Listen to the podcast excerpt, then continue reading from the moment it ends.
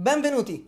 Oggi vi parliamo del Blackmagic Video Assist 4K, un monitor ma anche un recorder che... Sì, ma che cos'è? Un monitor, un recorder È un assistente. Il nome del prodotto deriva non a caso da una figura professionale del cinema. Infatti questo monitor bypassa il processore del nostro corpo macchina e si impossessa del dispositivo di ripresa, fornendoci come risoluzione massima un Ultra HD 10 bit a 25 o 30 fps, oppure un Full HD a 50 o 60 fps massimi ha due uscite e due entrate HDMI e SDI, in più altri due input per l'audio, però mini XLR, da non tralasciare l'uscita delle cuffie che noi abbiamo provato e devo dire molto fedele. Sì, ma tu hai detto che anche un assistente! Infatti ci aiuta con l'esposizione, possiamo settare la percentuale di zebra, il focus assist, le guide, cioè le maschere per il formato d'aspetto, e la griglia e il false color. Entrando nel menu troviamo 5 pagine. La prima è la gestione delle schede di memoria.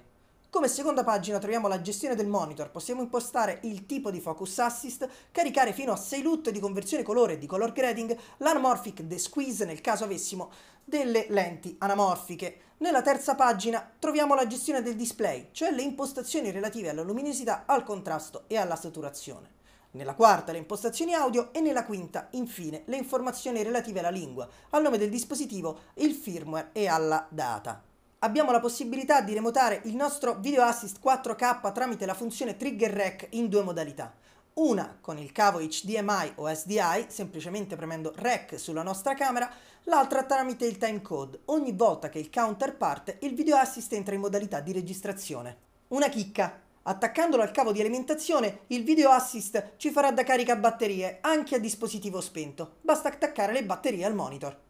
Video Assist 4K è davvero un assistente efficiente, in grado di migliorare le prestazioni della nostra camera oppure, in caso lavorassimo con corpi più prestanti, di avere un file di proxy, così che il regista o il committente possa avere una preview, magari per scarettare il materiale.